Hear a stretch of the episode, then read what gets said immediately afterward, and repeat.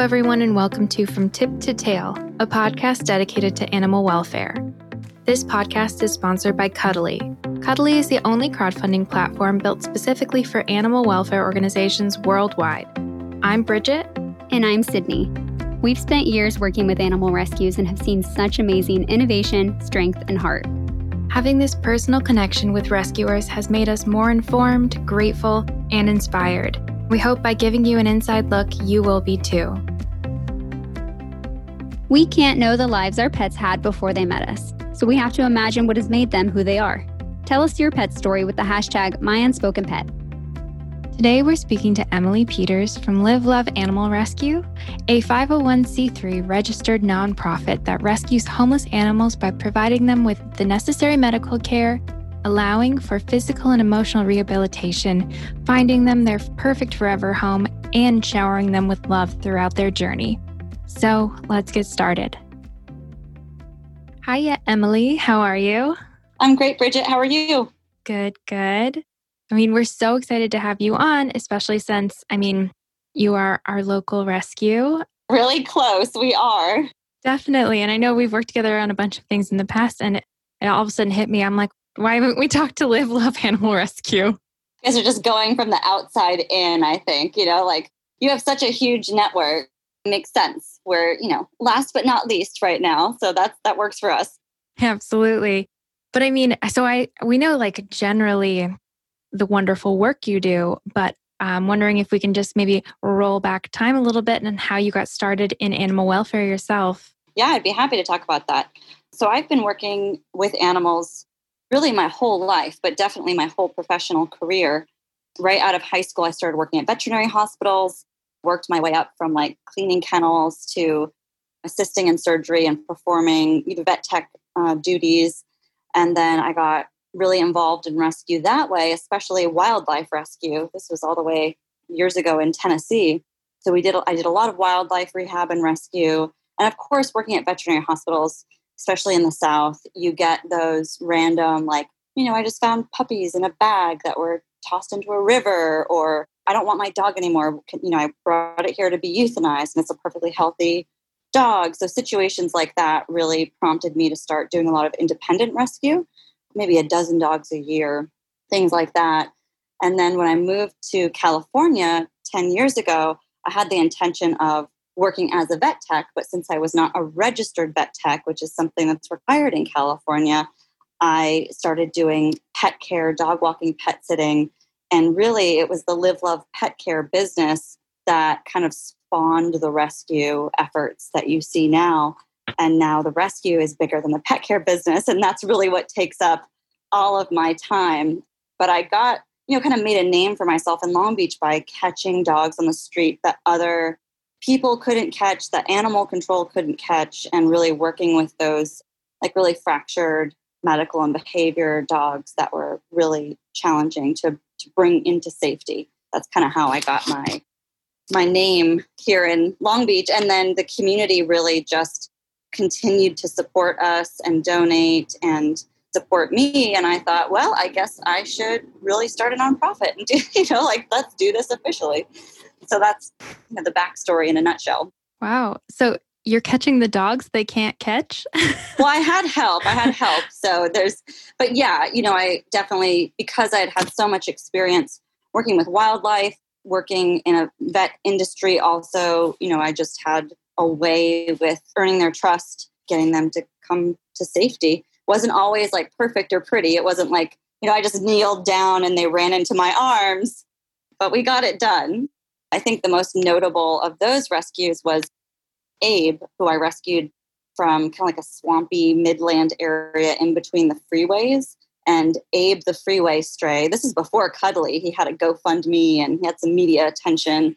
And he uh, ended up being my dog until he passed away last year from old age. But he was a very interesting Malinois with medical and behavior issues. And so he he really kind of put us on the map as far as having that notoriety as doing these kind of incredible rescues here locally. I think it's still shocking to me, and I th- I'm sure, like everyone in our area too, that there are so many strays because it's like we're in an urban area and you're like, well, where would a stray even go? No, there's for sure going to be someone who picks them up. But I mean, that is that's such an area where I think no none of us are going in the riverbeds. Yeah. Um, and there are these little nooks and crannies where I'm sure there are, are lots of stray dogs. And I mean, that's very interesting for sure. Well, I mean, there's been a lot going on with COVID. I mean, I feel like every day feels like a new opportunity. We'll, we'll say it's very positive. It's very, it's a very, I agree that we got to have that positive approach. Like, yeah. Yeah. Well, I mean, so how has it been going for you? Because I know seems like every organization has had their ups and downs and struggles. So, I mean, how have, how have adoptions been, first of all? Adoptions have been pretty good. They've been really strong. I mean, you guys helped us create a campaign back in March because we really answered the call, the need in our community in a big way when COVID hit and uh, Long Beach Animal Care Services was closing. They didn't, they're still closed to the public, but they, you know, we didn't know how this virus and the pandemic was going to unfold. And I'm thankful that we were able to spring into action and we took 110 dogs out of the kennels and into foster care within like a eight week period, eight to 10 week period. The first 88 of those were in the first like three or four weeks. You know, we ran that program and those dogs are, most of them have been adopted already. We still have a couple that are, you know, like longer stay because of behavior issues and, you know, they just have their quirks, they're special. it's been, you know, it's had its challenges. There's definitely been a lot of opportunities to rescue. It's been great to see the outpouring from folks that are you know, sheltering in place, staying at home, and they wanted to foster. Like we could not have taken that many dogs in if we hadn't had so many awesome humans step up to foster and adopt. So that's been really nice. And I think, you know, even donations, like we're so grateful to Cuddly because you guys help us get a different platform for of donors, you know, because our base of donors are they're getting kind of exhausted this year i think you know and we're like hey there are so many needs. There are so many critical medical cases or emergent type situations. That's where cuddly i think really really complements our ability to save lives and enhances our ability to save lives by giving us an extra reach of donors so yeah all in all it's been an interesting year full of opportunities like you said bridget but I think that we're, you know, we're we're doing well. We're doing okay, and a lot of dogs have been saved because people are at home. Um, I think we're we're really also hoping that they will stay in their homes. I know the economy and everything is very scary for you know most of us right now. We're just kind of bracing ourselves for evictions and just yesterday actually I had literally eight calls for owner surrenders I do think that we are kind of going to be getting the next wave of a lot of intakes. I was actually talking to our vice president the other day, who's been with me since the beginning. I was like, ah, oh, 2017, the year that we had like 18 dogs on average in rescue, you know? And now our average is like 75 dogs at a time in rescue. So it's, we've really grown tremendously. And this year has taken it to a whole new level, you know, because of the need that has come out of the COVID pandemic. I know for myself, I was always so busy and I was running around doing all sorts of things and being forced to be locked in my home has opened the opportunity up for me to like foster. And it's one of those things where you now are so aware of like, I could be saving a life right now. Like, what am I doing? like, and and like it wasn't that hard and it was actually kind of nice and it actually relieved my stress and and it was pretty great. So I mean, in the very least, even if you do have those surrenders, which I know is is bound to happen, um, at least maybe you have the fosters that now are like activated and they're like, all right, let's like we're ready. We're here for you. I can take on more dogs because my one got adopted. totally. Yeah. And we always like to give our fosters a break. Like we really encourage, even if they're like, I'm ready to go right away, we're always like, take a week or two off, you know, enjoy sleeping in and not having to go through this whole crate training and potty training and all this stuff over again. But yeah, we definitely have a lot of new fosters and volunteers who are, like you said, very activated and motivated. And they're like, I can't believe I wasn't doing this all along. It's super easy and really fun.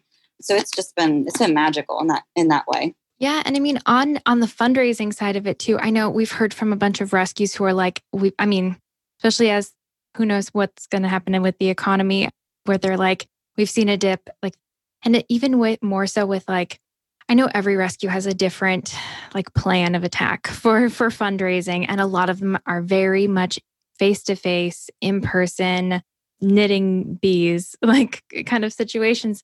So I know having that like online platform maybe makes it a little bit more stable during this time. Do you have any part of your fundraising plan that has kind of been derailed because of everything here? Well, definitely, you know, some of our large in person events, like usually every May, we have like an alumni adopter event with dogs and drinks and food and people. And it's like a big gathering on the beach and it's so much fun. So, wasn't happening this year. And then in October, our biggest event of the year is Boats and Barks. You know, same thing, like boat rides, dogs, drinks, cocktails, and fun stuff, and like a big presentation about the impact that we've had this year. That's not going to happen. That does present a challenge that we're constantly striving to problem solve our way through. I will say that our, and I'm very grateful for this, our fundraising has continued to grow. Like it's pretty on par with the impact growth that we've seen with our programs and our, our life saving impact. It's really, but you can never stop fundraising. It's like, you know, what do they say to salesmen? Like, never stop selling. Like, we just cannot ever stop fundraising. There is no wiggle room for that, especially with new medical cases coming in constantly. And as you guys know in rescue, like with Florence, the dog, the Malinois that you guys are featuring right now, thank you so much for doing that. You know, we took her in thinking, okay, this is an acute trauma case.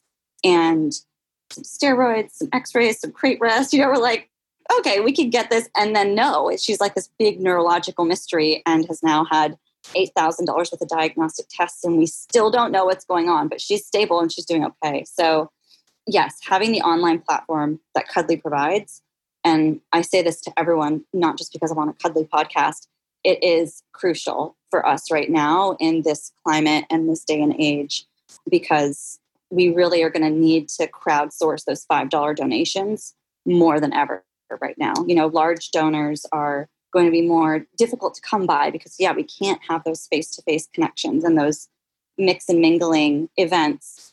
It's, you know, taking it back to our roots. This is how we started, is with those five and $20 donations. I really love that because I, you know, we have that slogan, you are a rescuer too. And I feel like no matter what you do to participate in the rescue journey of this dog, you're also a rescuer right alongside us. I did want to touch base on this because I think a lot of people don't they either they don't expect it or maybe they just don't know when you see an animal that perhaps has a fundraiser going on for six, seven, eight thousand dollars, people tend to sort of question where those medical costs come from.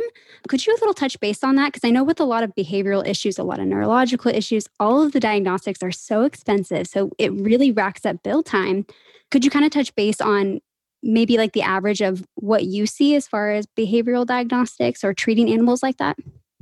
You know, the first step with my experience in this industry, I can generally come up with an estimate of like, this is what I think it's going to cost. But then, of course, our first step is like, go to our veterinary team, where, and at that point, we get an actual estimate of this is the cost for services to figure out what's going on or to perform the surgery or obviously, if we have a dog with behavior needs, we know this is what a board and train is going to cost. So they're all based on factual numbers. It's not usually it's not just like a, a number that we've yeah, it's not just a number that we've pulled out of our hat and think this would be really nice to have right now. Yeah, and I know it's it's shell shocking for some people to see. And we get questions a lot of times that it's like, well, how do you decide to spend ten thousand dollars on one dog when that could rescue 10 dogs. I think that my answer to that is we started as a rescue that really we really pride ourselves on taking in the more challenging cases. And do we take on like easier rescues? Yes you have to to balance it out. But we typically are the rescue that shelters will go to when other rescues have said no to a dog and that's because those dogs are as i lovingly call them project dogs you know they have that bigger price tag. They're not going to be quick adoptions. They're going to need someone to really manage their medical and behavior rescue journey for months on end before they can ever find that happy ever after and oh joy get you know we get a $300 adoption fee so that's another common misconception too is i think people feel like well doesn't your adoption fee just cover all of the medical expenses it's like no it really doesn't. So yeah you know to answer your question it's these are they're calculated mostly from our veterinary partners about what an estimate is for the cost of care. And a lot of times even with the cuddly campaigns we'll actually post the vet estimate of like this is the official document telling us how much we should anticipate to spend. And then you know sometimes we round that up a little bit because unexpected things always happen. Like we just had a husky a couple months ago that needed both of his knees replaced. And because he's a husky and even despite the foster's best efforts and trazodone to sedate him he busted one of the pins in his knees and had to have that surgery done all over again. So like we fundraised. He's fine now. He's on the mend. That that's fen he's officially on the mend but you know a surgery that we thought was going to cost like 5800 ended up costing closer to 8000 yeah they're dogs you know they're like wild little babies. We can't predict everything that is to come. Having you know kind of a ballpark fundraising estimate is the way to go. And you know whether we hit it or not it's good to kind of aim big of like this is the most we think it's going to cost. Oh that's like my worst fear. I just one of my dogs she just tore her acl so she had tplo surgery when we had it done they she's on like a regimen of you know you have to sling her you can't let her walk or put weight on it for a number of weeks and he warned us so many times he was like just be careful because if anything does happen you know I, dogs get excited things you know obviously can go wrong one time and you have to redo that surgery. And he was like, I definitely don't want to do that, but I'm not going to lie to you. It is a possibility. I have done it before. Uh, and that's where the cost can rack up. And I was, I'm like staring at her right now and I'm like, please don't move. You stay right there. I always tell the dogs, I'm like, participate in your rescue journey, please. Like, we need your participation too, dog. You know, please follow the doctor's orders, listen to your fosters. I've given her so many pep talks. I'm and she just stares at me like, I hate you, take me out of this crate. But I'm like, you need to do this.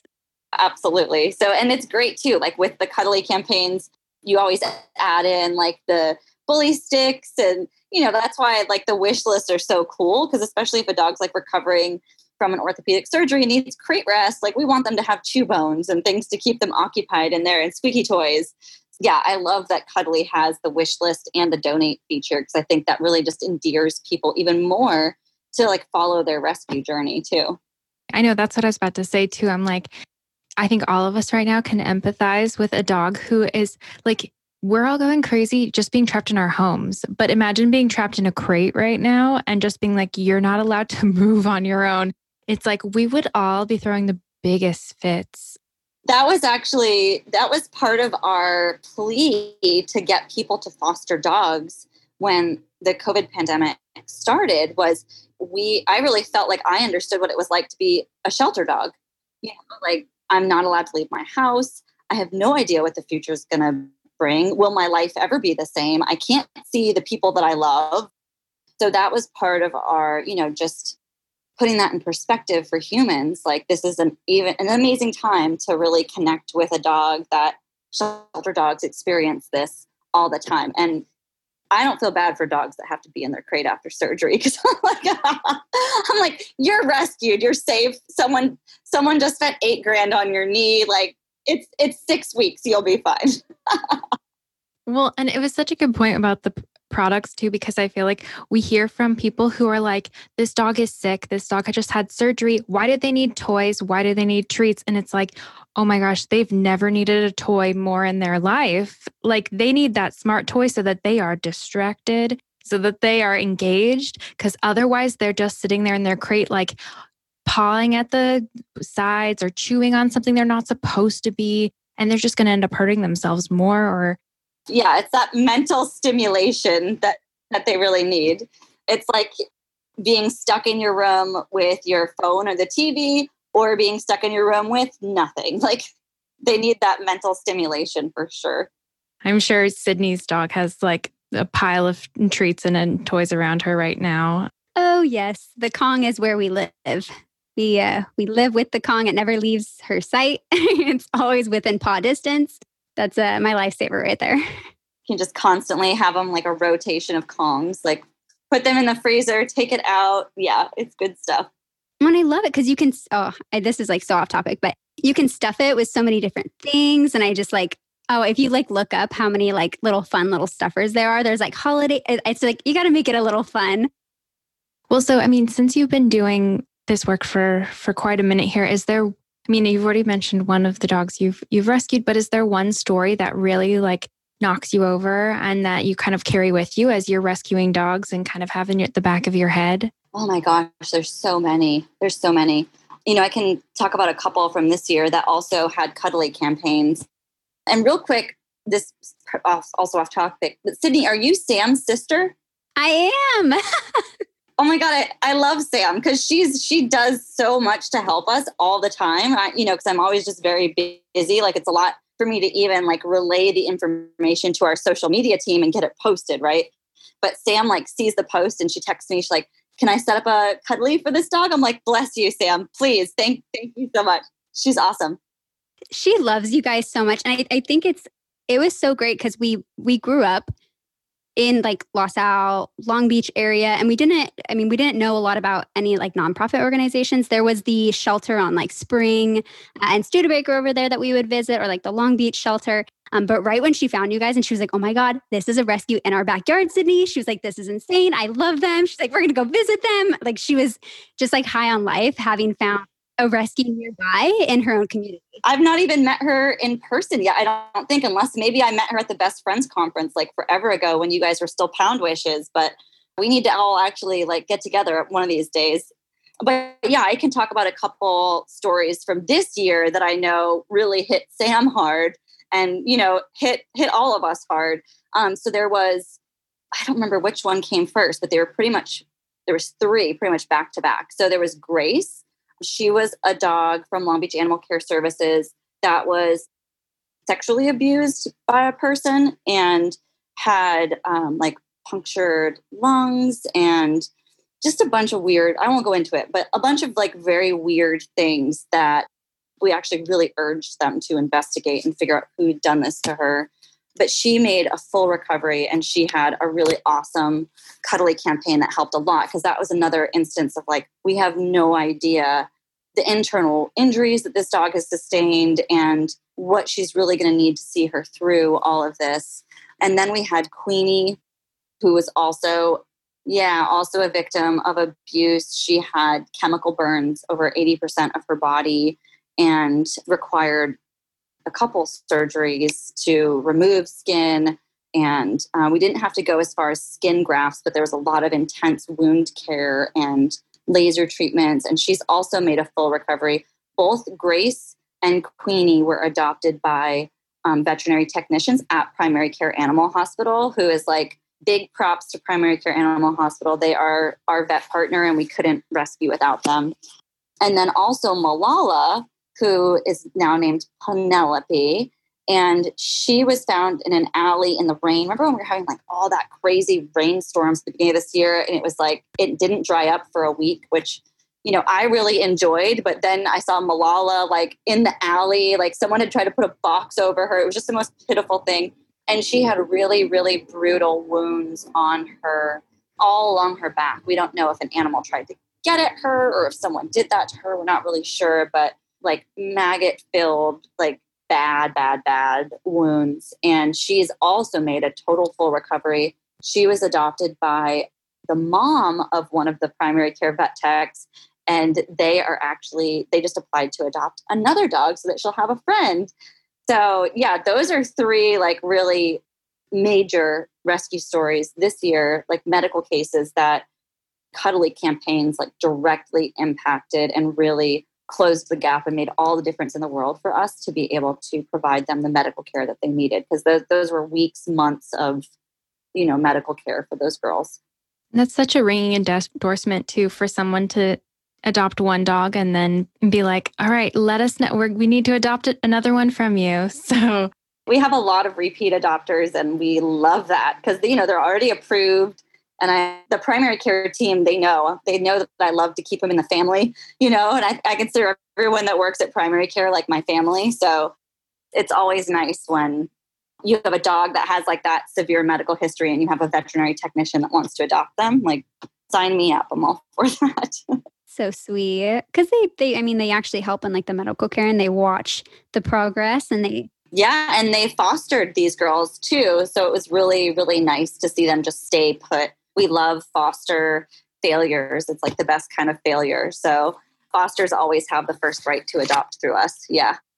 I know you kind of touched on this like very lightly, um, and I know, don't know if this is a touchy subject, but I know we just hear so many pleas, and of course, I'm sure you do too when you get these abuse and neglect cases about pursuing legal action against these people. And that's something we we don't prioritize as a company because our goal is the present and the future and these animals healing. But I'm wondering if you can, and I know this is going to be very specific probably to California and maybe even our county, but can you go into what that would entail and and why you do or don't do pursue any sort of legal action? It's really not the nonprofit's role, just like it's not Cuddly's role. It really, and all three of those dogs came through Long Beach Animal Care Services.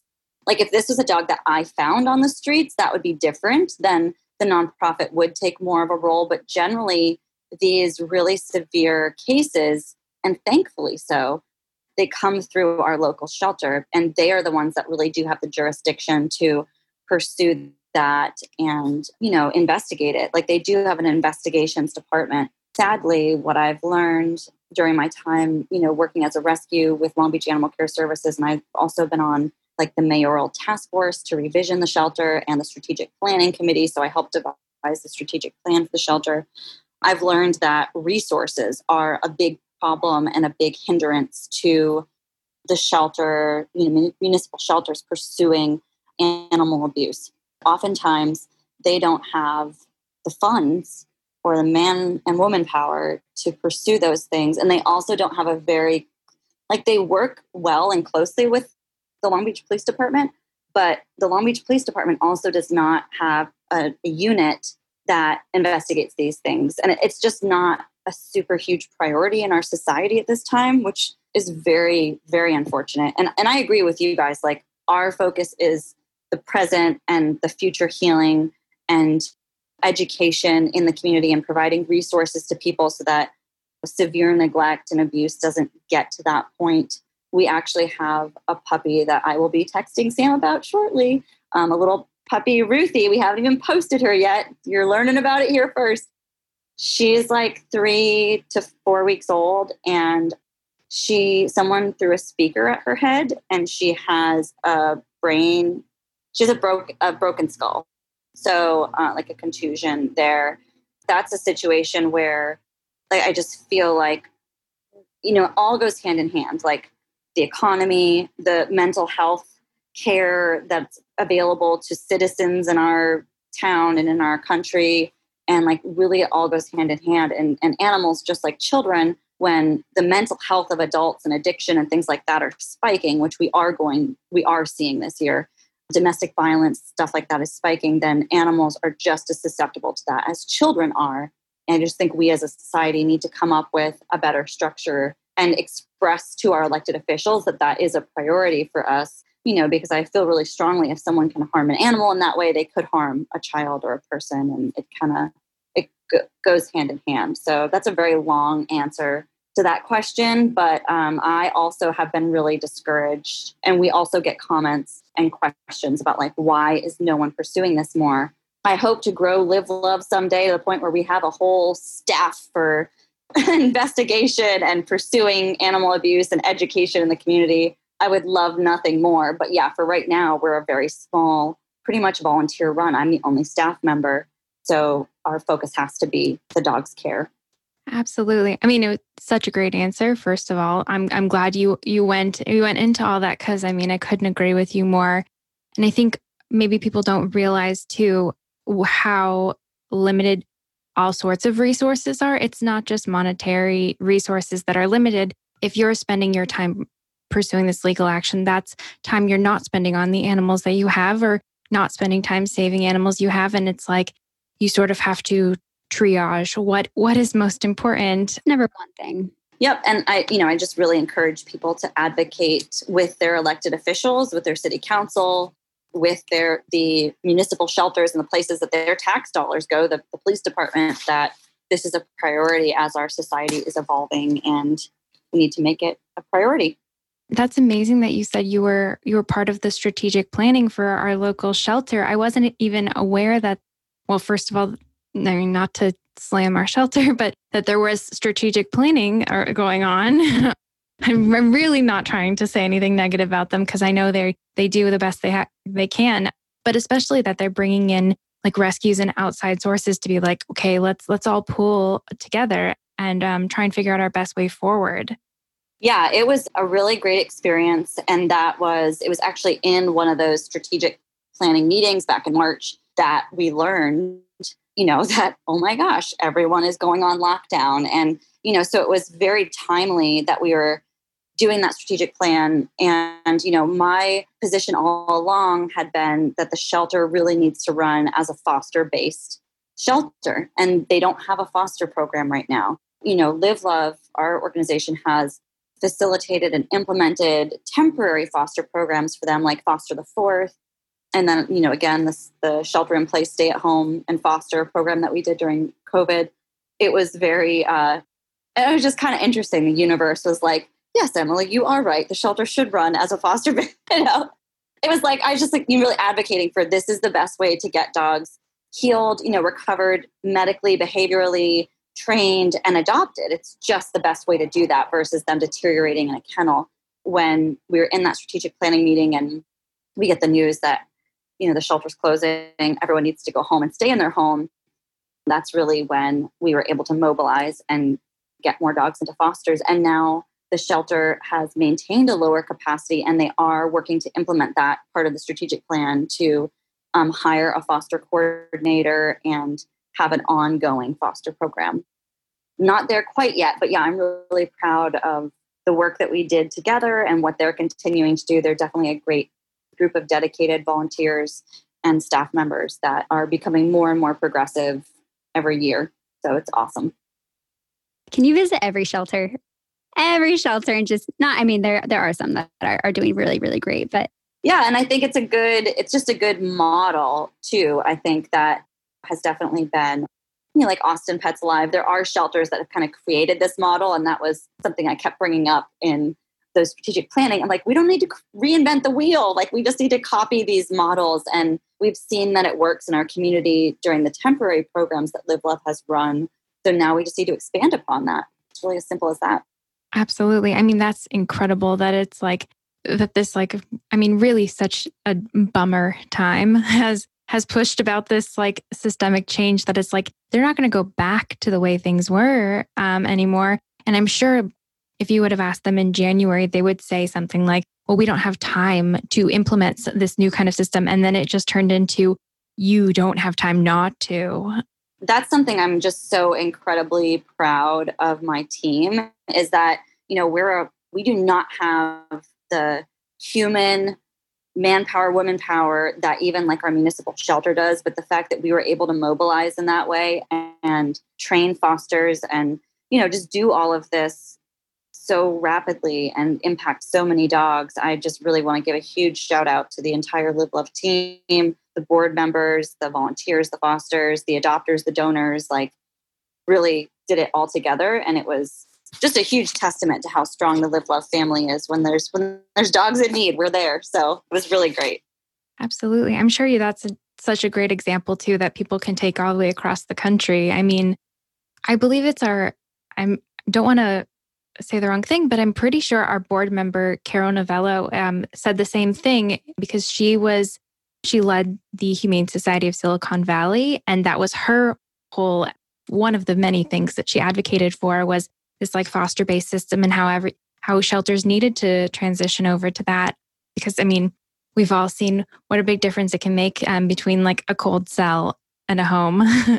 and it's actually more cost effective for like that's another thing I've done a lot of research on and gone to city council and spoken about and things like that. It is more cost effective for our tax dollars to run the program that way rather than having the it's just better all the way around, you know, then we have more funds available for like training the dogs. Because a lot of dogs, especially at the Long Beach shelter, they have you know, behavior concerns that really need to be addressed before they can go into a forever home. And, you know, I, I always see it as like we have such a dichotomy in Long Beach that we have so many amazing diehard pet parents that like their pets are their kids and they would never give them up and they're just like so monumentally amazing. And then we have people who are really struggling with you know financially mentally emotionally addiction you know things like that and their animals are in that struggle with them. And understandably so eventually those animals might end up at the shelter. And then we really do have a lot of like emotional energetic and physical healing that those animals need. So the ones that do land in the shelter and aren't reclaimed actually i think have a greater need than than other shelters that we've worked with and seen across southern california. I really strongly believe that long beach has a unique population of dogs that end up at that shelter.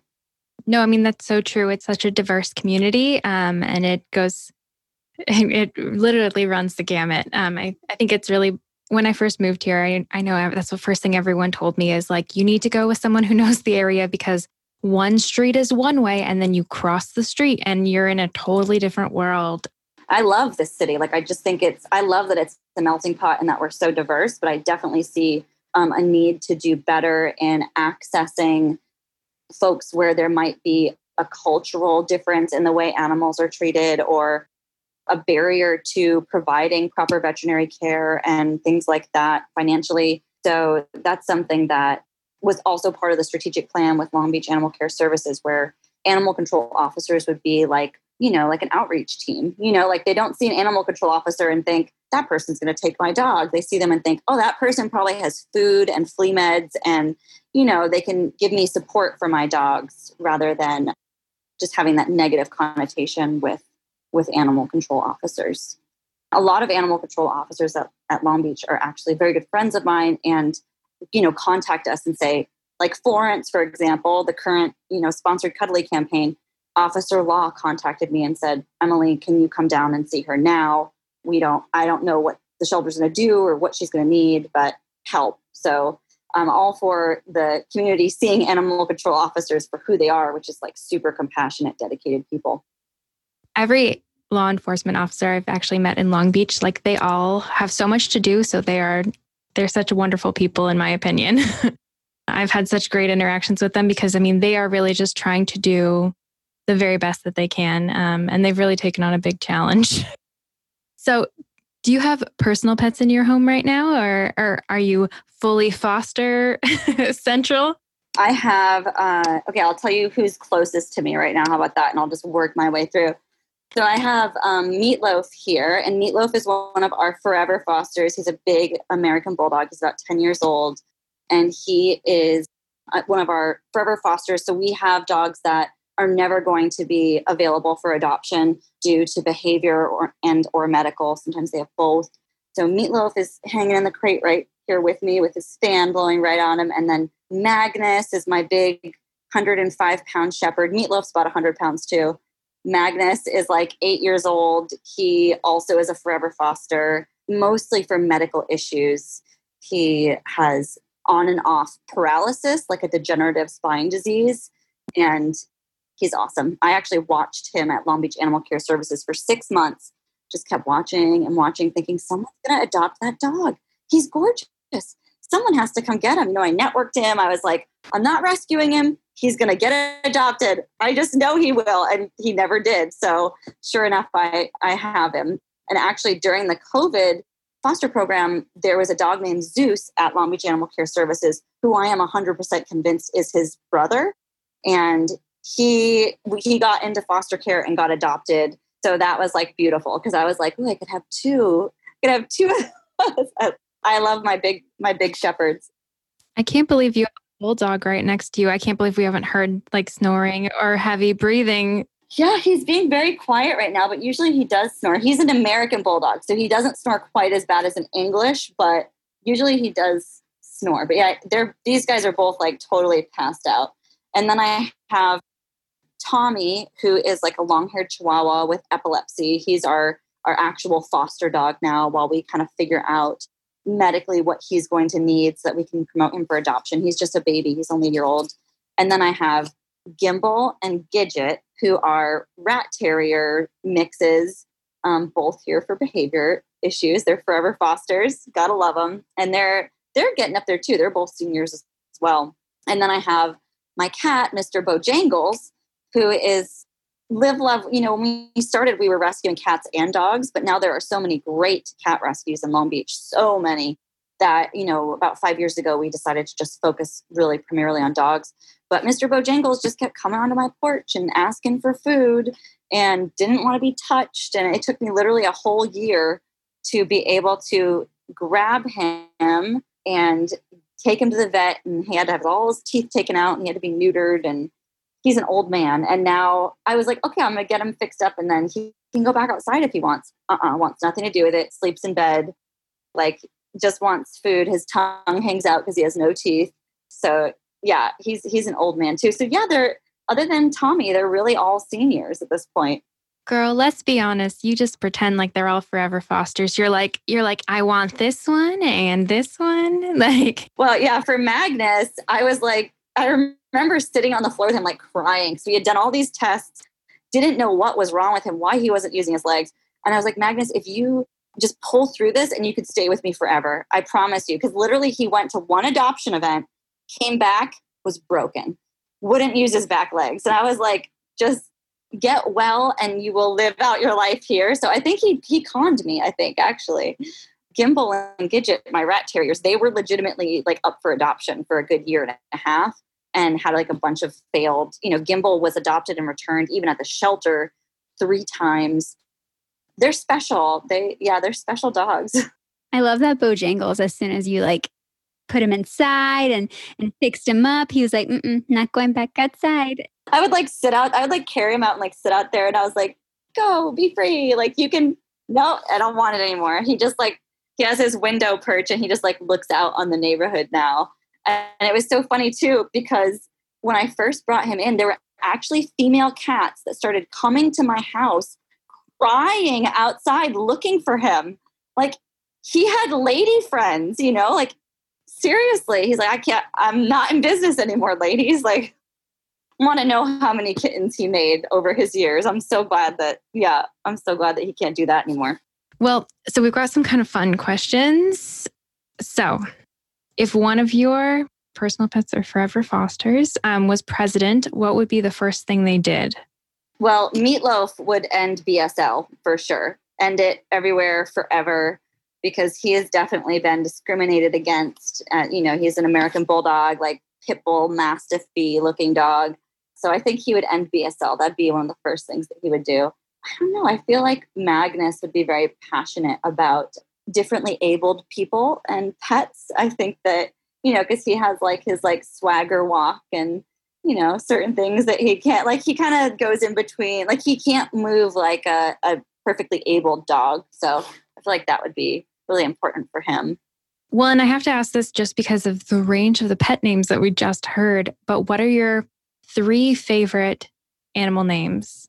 Well, for the longest time, I had G names. So I had Gizmo, Gimbal, and Gidget, and they were all rat terriers. And Gizmo was like my first child. He passed away last year. Last year, I lost two of my pack, and it was really hard. The Gizmo is definitely one. And then Abe, Abraham Lincoln, my big shepherd that I also lost last year, um, that I rescued from the freeway.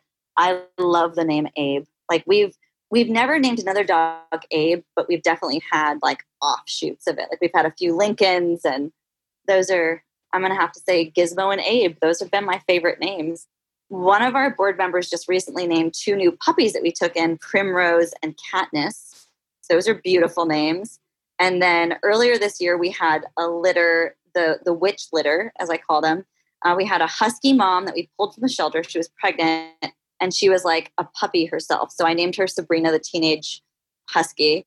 And then all of her puppies had like magic names, like Gandalf and you know Merlin and Binks, and you know like that's one thing that we definitely I wouldn't say struggle with, but we got to get very inventive with we don't duplicate names every three or to four years in rescue for our records like we we cannot have another bella or like buddy like for the history of our rescue like we need very unique names so we've gotten good at coming up with those. I feel like we've seen such a big range of names like on our site. And it's actually funny because we see such a big range, but there are so many animal rescue names that are the same. Like we have a ton of second chances. We have a, and it's like, oh my gosh, you guys are so creative. Like you should have thought of something new. I mean, your your live love is, I think, the only animal rescue that, or the only live love that we know of. So you guys have that creativity going on too. There is one in Ohio, I want to say Live Love Rescue. I don't think they're active anymore. I don't think they're doing anything anymore, but we have the name trademarked. And, you know, there's a reason that we're animal rescue is because eventually we really do want to branch out and do more um, like horses. I grew up with horses. We would love to have more of like a gentle barn type model eventually and have land for that. Ellie Laks is one of my all time heroes, and I love the gentle barn. So, yeah, we do hope to expand beyond just dogs in the future. So, stay tuned for that cuddly campaign. We're all about it. I know we've we've seen a few campaigns come in lately of like ducks. And I say recently of like the sloths and like the toucans. So we're seeing a lot of more like exotic sloths. Mm-hmm. I need to. Mm-hmm. I want to donate to that one. I need to find that. There was a video too, and I'm like, it like made me. It got me where got me good.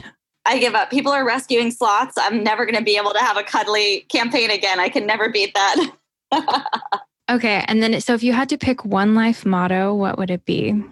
Well, I mean, I think live love. Like I have it tattooed on me literally. That's very, you know, that really is like just how I live my life and why I named the rescue that and the pet care business. I also am a big fan of Emily Dickinson. I like to think that that's my namesake. So, you know, if your nerve denies you, go above your nerve. That's a great quote from her. And then Brene Brown is also one of my favorites. And courage over comfort is kind of our board of directors motto.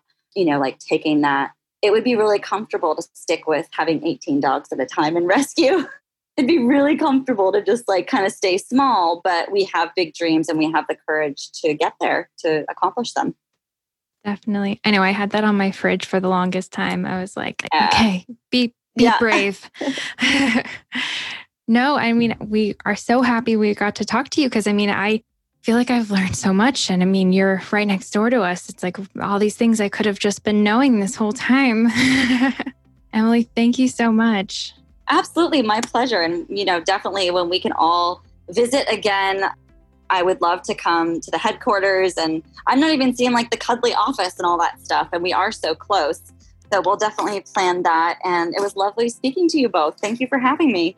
Definitely. We are going to have a blowout when we when we can have a blowout. We will absolutely have a blowout. Sounds good. We'll be there. It was so amazing talking to Emily today with the Live Love Animal Rescue Organization. Uh, we discussed so many things, including foster programs for shelters and how mental health impacts the treatment and lives of so many animals out there. Uh, we also touched based on a couple things, including the importance of contacting your local officials to implement change as far as animal welfare goes. It was also amazing. If you do want to learn more about this organization or get more involved, go ahead and check our blog or our show notes. And don't forget to follow us on social media at We Love Cuddly. That's C U D D L Y. Thanks so much.